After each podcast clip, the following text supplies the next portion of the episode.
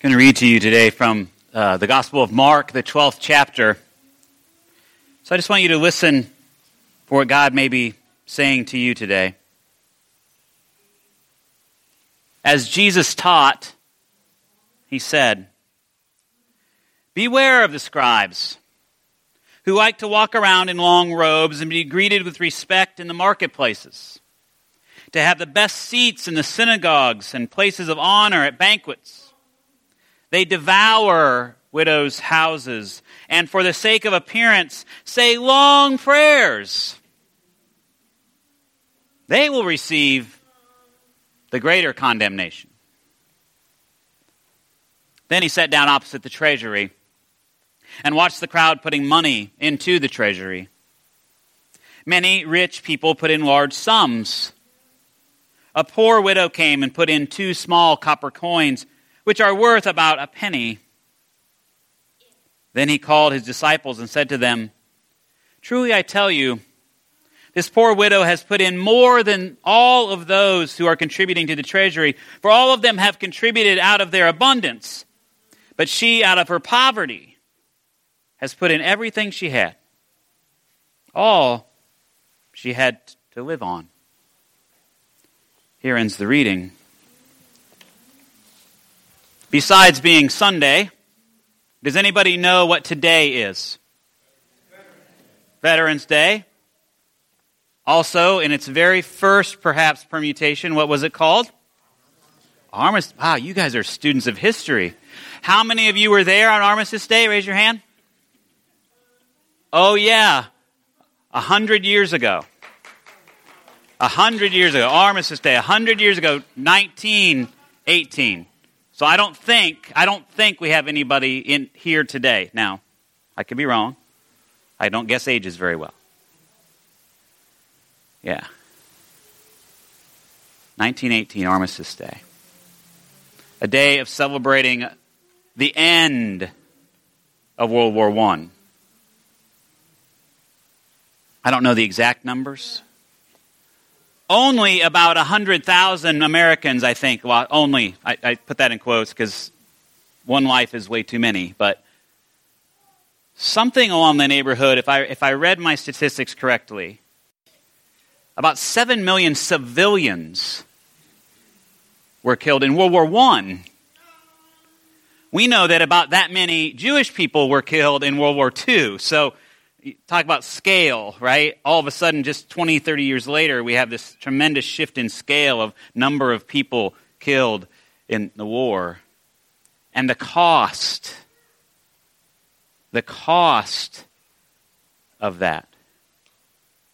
So many um, veterans, and most of the ones that, I, that I've gotten to talk to are, were World War II veterans. So many of them, you know, went out of this sense of duty they went because they felt it was the right thing to do, almost, almost as a compulsion, like, I, I have to do this. I have to protect what's going on, not only in my country, but what's happening around the world. These men and then women left the United States to go fight on foreign soil at great cost. They, they knew that the potential was the cost of their lives. But they were willing to give that for what they believed in. And so today, I think we, we ought to come with, with some remembrance and some reverence, even though I don't love that word, but I think it's a great word today. Some reverence for the, for the fact that we are here today and potentially living the lives that we're able to be living because of many, many people who gave their lives. And we know in, in, in the congregation, we often talk about this, and, and, and we sang a song last week called For All the Saints about, about all those who've, who've gone before us, who have given of their time and their talents and their resources in order for us to learn the faith, in order for us not only to, to learn and to, to have a community to grow in, but to have also to have a place in which to do it. And we know, and, I, and you hear me preach all the time, um, because we have this, such a huge edifice here, uh, that, that the church is the people, it's not the building, that the, that the church building is, is a tool for ministry. And, I, and Bill, thank you for what you talked about this morning. That was, it was very powerful to me, reminding us of the, of the, of the usefulness of this facility and, and, how, and how taking care of it is, is for the mission. And it's supposed to help us live our faith out in the community. It is not to be a means of its own, just like Solomon was reminded. I love that was awesome. I just I'm still in awe of it, Bill. But there's a cost. And there's a cost in giving. There's an interesting thing that happens to us as human beings. Once we have something, even if it was given to us, after a certain amount of time, we think that it's ours, that we somehow earned it. And, and we are much more reluctant to give it away. I didn't test it with John Thomas, but I wonder if a week from now, if I'd have said to him, I want you to keep this gum for a week, and then asked him to bring it back next week, one, how much you left? Right? I mean, because I'd have been chewing the gum, I, you know, that'd be me. But but two, would, would it have been as easy for him to give it away? Because generally, as the studies have shown, we as human beings, once we have something, we're, we're very, the longer we have it, we're, we're, we're quite reluctant to, to give it away. It's just a fascinating thing about us. But there's a cost to giving because it asks us to give up control. Like those who have served and who continue to serve in our military, they, they make a decision to give up control of their lives. They will be called up whenever it is time for them to be called up, and they will go or suffer the consequences. Many of those who did that back in the 100 years ago, you know, they, they, they didn't do it because it was a career. They did it because it was out of duty, out of an obligation. And now we've, in some ways, turned the military into a career. So there are different things that we, that we talk about there, but there's still this cost. And I'm not here to glorify wars, I'm not here to glorify death. But I am here to talk about what it means to be people who have this understanding and a gratitude for what we've been given. Because you and I, as people of faith, as, as we read the scripture, starting with that story in Genesis about the creation, it reminds us that in the beginning there was a formless void. And it was God's word, it was God's spirit that went over that formless void and brought everything into being. Brought all things into being. And it's that spirit, the spirit of God, that continues to sustain every living thing in the entire universe. That is, that is what we believe about our Creator God. And so then as we as we come to meet that story and as we and as we listen to it, if we really hear it, it can be humbling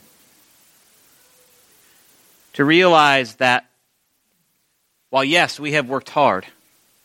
Yes, we have gone to school, we have studied. Yes, we have, we have applied for jobs and we have given up we have given up things to keep those jobs, and, and we continue to learn and to grow. But those opportunities come by God. That's what we believe.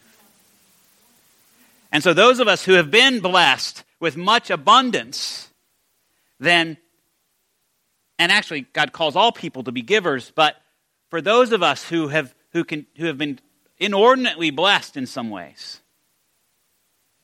with family and with love and with grace and with resources, we are called even more so to be givers, to be those who seek to make it so that every other human being on the planet knows that they are valued and that they are valuable. To make it so that every single child that is born has an opportunity to learn and to grow, to develop skills, so that they might also then come into a community as a full and a valued partner in that community, able to give the gift of whatever their work is into that community. And that we are also those who are called to say to all people, there is a cost. There is a cost when you give up that control and you become a giver back into the community because you don't know. You don't know if you help this single person whether they're going to do what you want them to do with it or not. Right? I hear that all the time when we talk about helping people out. Like, well, is this going to make a difference? Are they going to get their act together? I don't know. I can't answer that question. But what I can answer is we're going to do what we can. We're going to support them. We're going to call them along. We're, we're not just, we're not just going to write checks, write checks, write checks, write checks, write checks. We're going to draw people into a relationship, which is harder than just writing the check. and we're going to seek to walk with them through the difficulty and the trial and the back and the forth. You've heard me talk about our recovery center quite a bit here.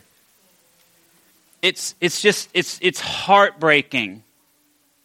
It is heartbreaking to see these, these amazing young people who have, who have just, who've gotten the hooks in them, you know? And they, and they, and they, and they begin to start to get their life together and then they make another bad choice.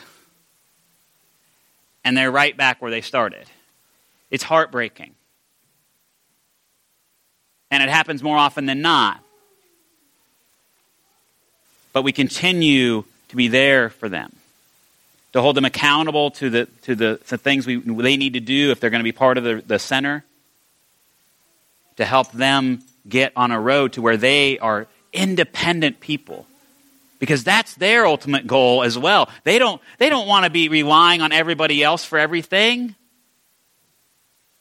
They want to be people who give back into their community. And that's one of the things that I love about the recovery community is ultimately one of the best things you can do as you build your recovery is help somebody else build theirs.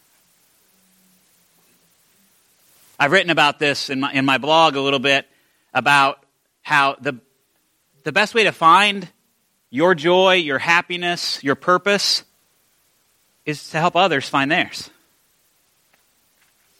If you've struggled with something, and you've and you've even if you're just down the road a few extra steps, find somebody who's struggling with it, help them along. It's a cost because you don't know what they're going to do. You don't know if it's going to get results in a very results driven culture.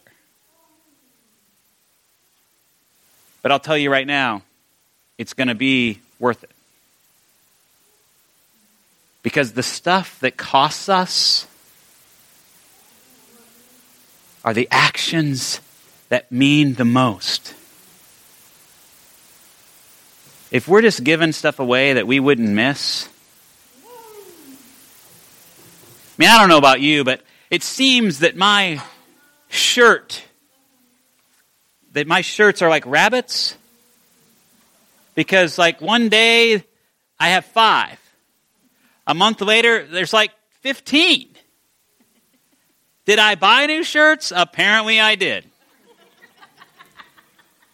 But the thing is, is then when I give those away, because I haven't worn them in six months, big deal. Right? I, I don't need them. I'm giving out of my abundance. I mean, yes, I hope it can bless somebody else. I hope it can help someone else. I hope that it can, you know, I hope, I hope that it's good for somebody, right? But clearly, I didn't need more than five shirts. Doesn't really cost me much in the whole scheme of things. But especially when I give of my time That's a real cost because all of us only have so much of it. And we can choose what we give it to. That's the beauty of how God is so gracious to us. Is as we as we get a real sense of God's grace for us and giving us absolutely everything, we can begin to look at the opportunities that we have and we can begin to choose how we want to live into this vision that God is going to gather all people on God's holy mountain for this grand feast. That all of God's people are going to come together and everybody will be provided for and everybody will be in a full community. A feast for all the people. And as we live into that vision and as we do that, we can begin to make decisions that cost us. And so today, I just invite you to think about again where it is that God's calling you. I, am not here to tell you what, what it is, you know, what it is that you should give. I'm not here to tell you where, where you should put your time, your talents, and your resources. I mean, you are here and, and, and for some reason, this congregation is part of your life somehow, or else you would be, you'd be drinking coffee somewhere else. So I ask you to consider what, what that means to you. How is it that God is blessing you through, the, through this congregation? How is it this congregation has helped you learn in different ways how to serve and how to give? How is it that this congregation, um, in God's name, has, has challenged you? How is it this congregation has been a part of your life when you've been hurting? Because there's a cost for all of that. And we're not just talking about dollars and cents. And the thing is, this God, this God who has given us everything, has given us everything. For God so loved the world you knew I was going to get there eventually. That he gave his only son so that all those might come to know him and might have life in his name. Not to condemn the world, but to save the world. There was a cost for God in giving. And God has given us everything. And so today, as we honor those who have gone before us, not just as people who have served in the military, who've given their lives that way, but as we honor those who have gone before us in the faith, you know, those mothers, those fathers, those aunties, those uncles, those cousins in the faith who have, who have brought us to this point. May we be overwhelmed with gratitude. And may we be willing to step into the cost of giving. That one day there may be a feast for all people. Amen.